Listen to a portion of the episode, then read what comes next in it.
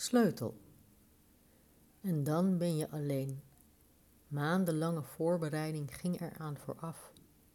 Zolang het gaande was, jij er weinig hoefde te zijn, ging het allemaal best goed. Het was een heftig traject.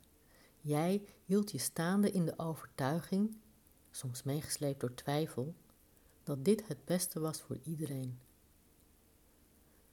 Toen de dag was aangebroken, liep die anders dan je had voorzien. Geconfronteerd met de ruimte waarin ook jouw herinneringen liggen.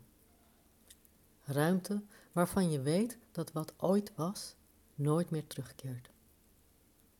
Ineens ben je daar helemaal alleen. Schreeuwt alles in jou: Ik moet hier weg. Overmand door verdriet, pak je de fiets, klaar voor vertrek beseffend dat jij met deze sleutel voor de laatste keer het slot omdraait.